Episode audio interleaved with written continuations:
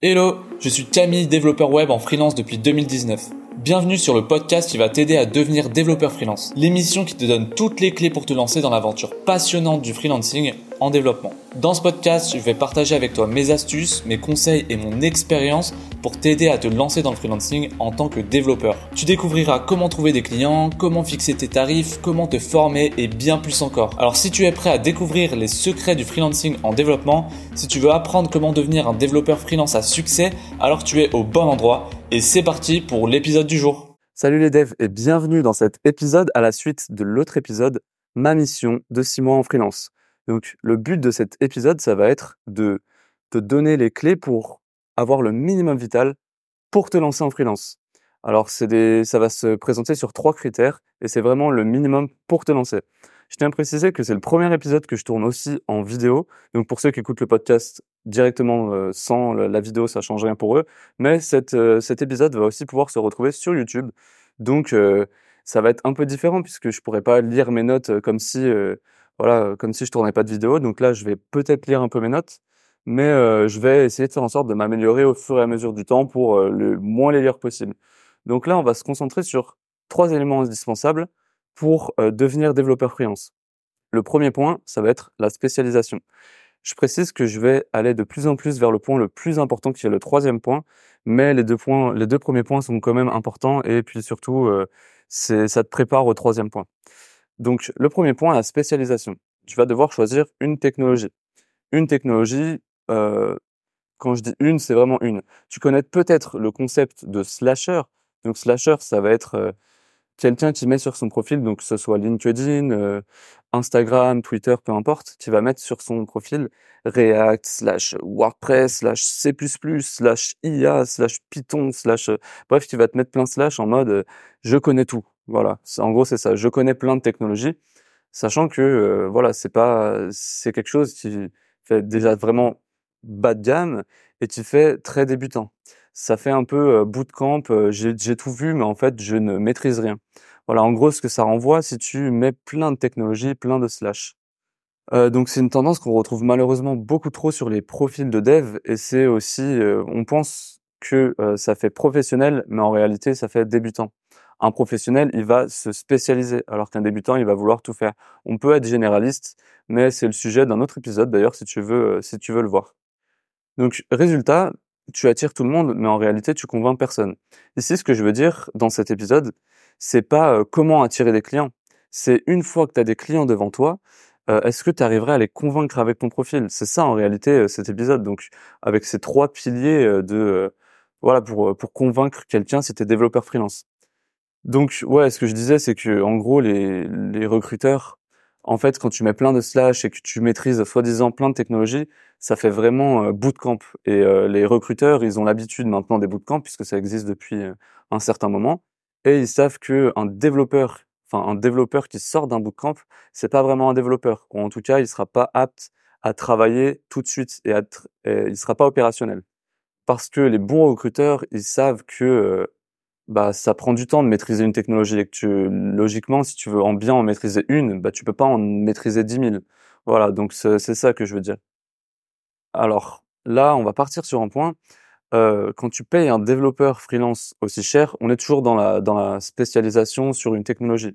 Quand tu payes un développeur freelance aussi cher, alors je suis pas d'accord avec ce terme d'être aussi cher, parce que je pourrais tourner un épisode où je vous montre concrètement qu'un développeur freelance, c'est aussi cher, voire moins cher qu'un développeur en CDI.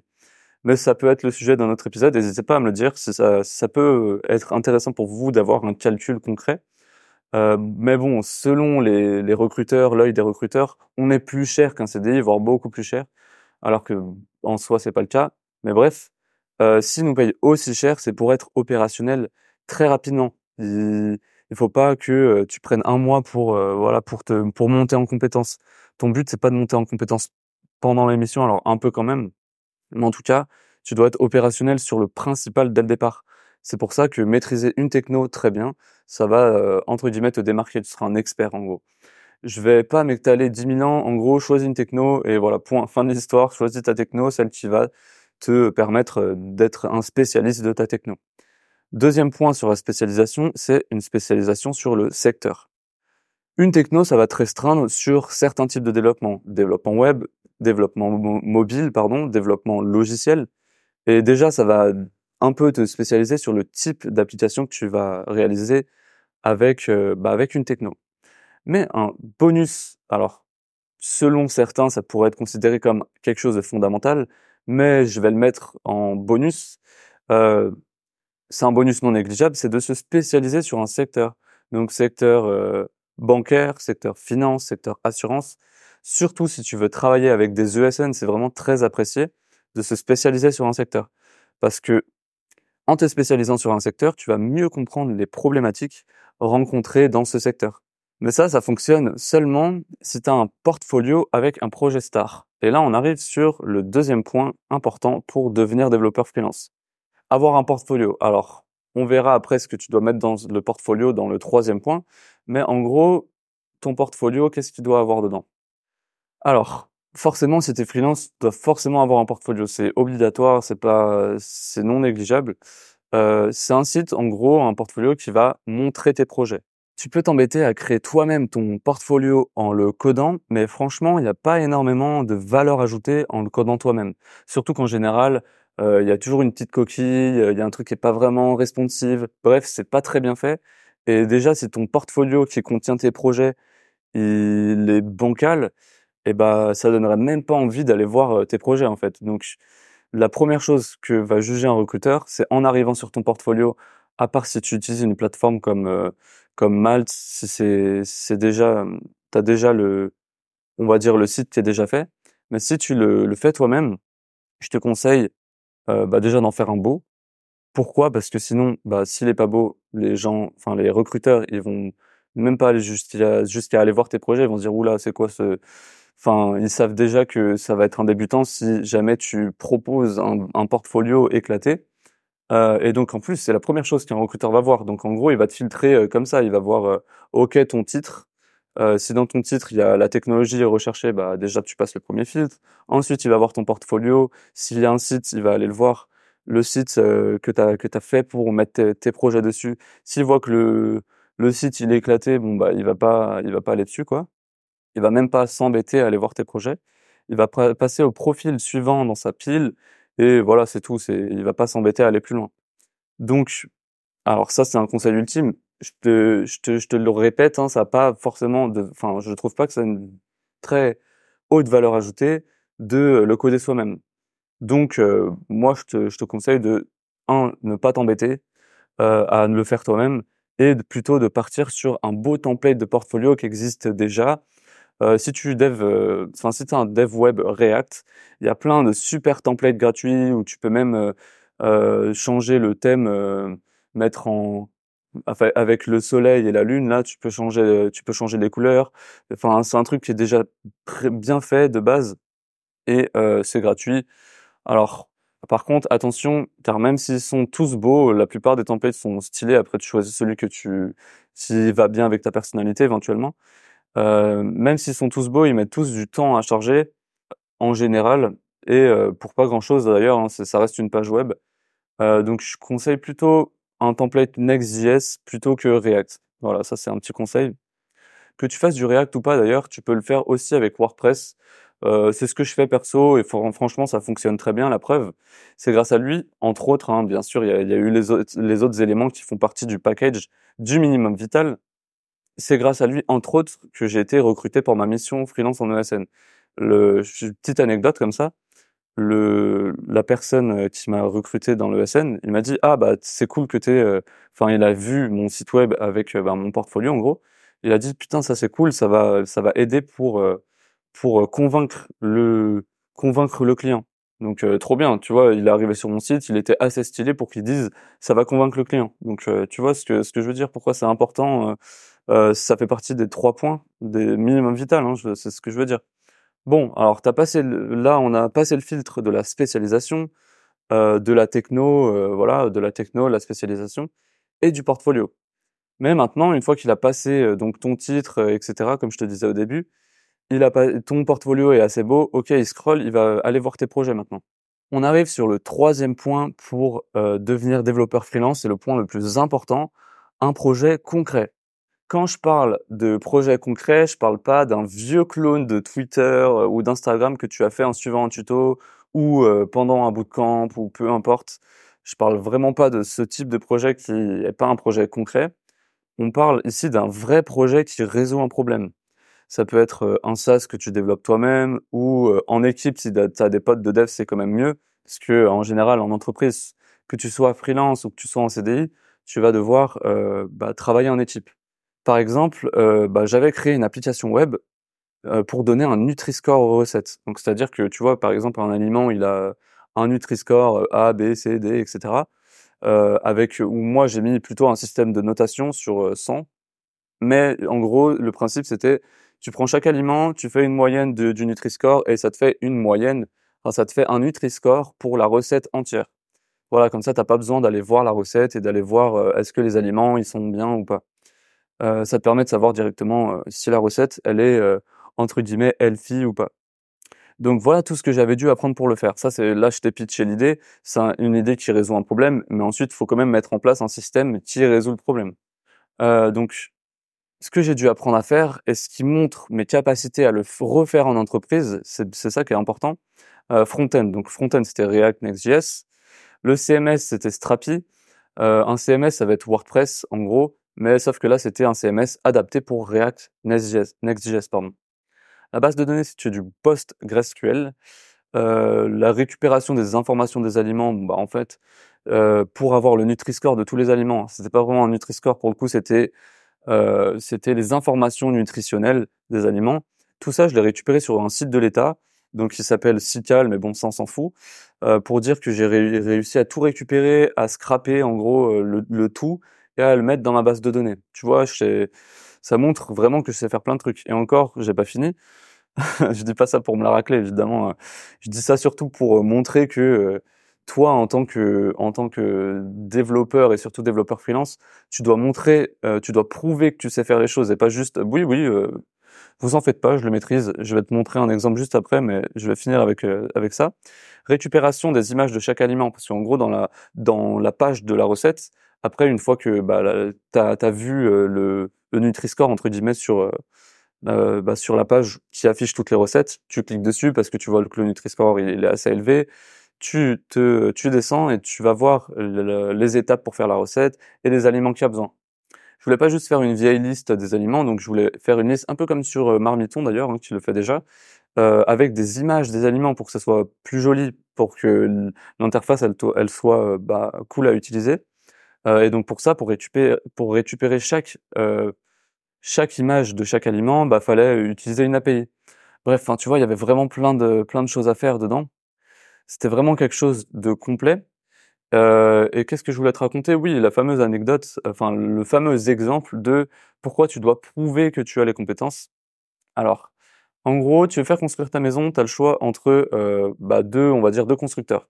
Le premier constructeur, tu vas le voir et il te dit « Ouais, je sais utiliser une pelle, je sais utiliser une pioche, je sais utiliser un tractopelle, machin. Voilà, t'inquiète, je sais faire la maison, il y aura pas d'embrouille, tout va bien se passer. » Voilà, il te dit ça en gros. Donc tu dis « Ouais, ok, allons voir le deuxième. » Le deuxième, il te dit « Viens avec moi, je vais te montrer les anciennes maisons que j'ai déjà faites, qui se sont pas écroulées tout simplement, mais aussi à quoi elles ressemblent, plein de choses. » Il va te les montrer, il t'en montre une, il t'en montre une deuxième, il t'en montre une troisième. Les maisons te plaisent. Tu te dis « il a déjà résolu le problème chez quelqu'un d'autre. Théoriquement, je prends pas de risque. Ça veut dire qu'il est apte à faire ma maison. » Je pense que tu as capté l'idée, tu préfères le premier ou le deuxième. Honnêtement, moi, je préfère le deuxième. Voilà, c'est ça que je veux dire. C'est que tu dois pas dire oui, vous en faites pas, je maîtrise. Non, tu dois vraiment montrer avec des projets que tu as déjà fait que, en gros, tu as déjà résolu le problème ou au moins un problème du secteur. Tu vois ce que je veux dire? Et sinon, le meilleur, donc là, je t'ai parlé d'un projet personnel, mais sinon, bien évidemment, le meilleur, et là, on parle de qualité de projet concret. Ce que je considère comme projet concret, c'est un projet qui, je le rappelle, résout un problème donc concret. Mais ensuite, il y a quand même une notation de... Enfin, je sais pas comment expliquer ça, mais il y a des projets concrets de meilleure qualité. C'est-à-dire que là, c'était un projet concret qui résolvait un problème, hein, comme je le disais juste avant. mais je l'ai fait tout seul, déjà premièrement, et c'était un projet perso. Je l'ai pas fait pour un client. C'est pas très grave, hein, ça représente quand même un projet concret qui est le minimum vital pour devenir développeur freelance. Je vais m'en sortir dans cette phrase à rallonge. Mais sinon, le meilleur projet concret, c'est d'avoir un vrai projet en entreprise. Donc déjà, si possible, dans le secteur dans lequel tu souhaites t'orienter.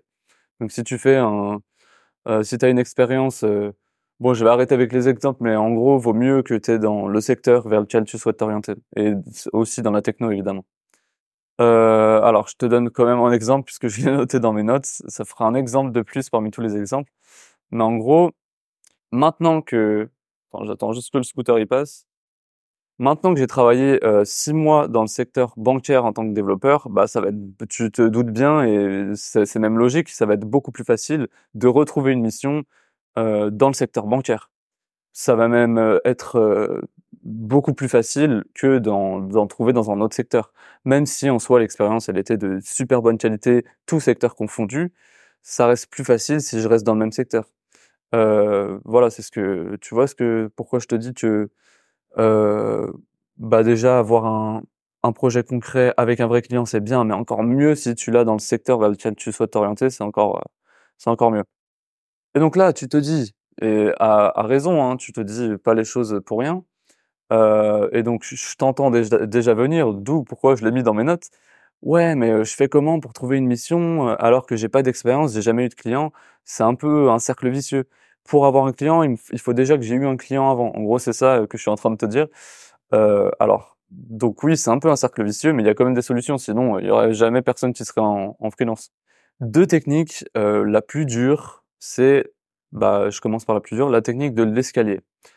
Cette technique-là, donc déjà, tu obtiens une première mission éventuellement en réalisant une application gratuite à un client. Ça peut être ça, ou ça peut être un de tes proches, ou tu le prends pas cher. Voilà, ça peut être une première mission avec un vrai client, quelqu'un qui n'est pas toi, quoi. Donc là, t'as gravi la première marche en ayant une première mission gratuite.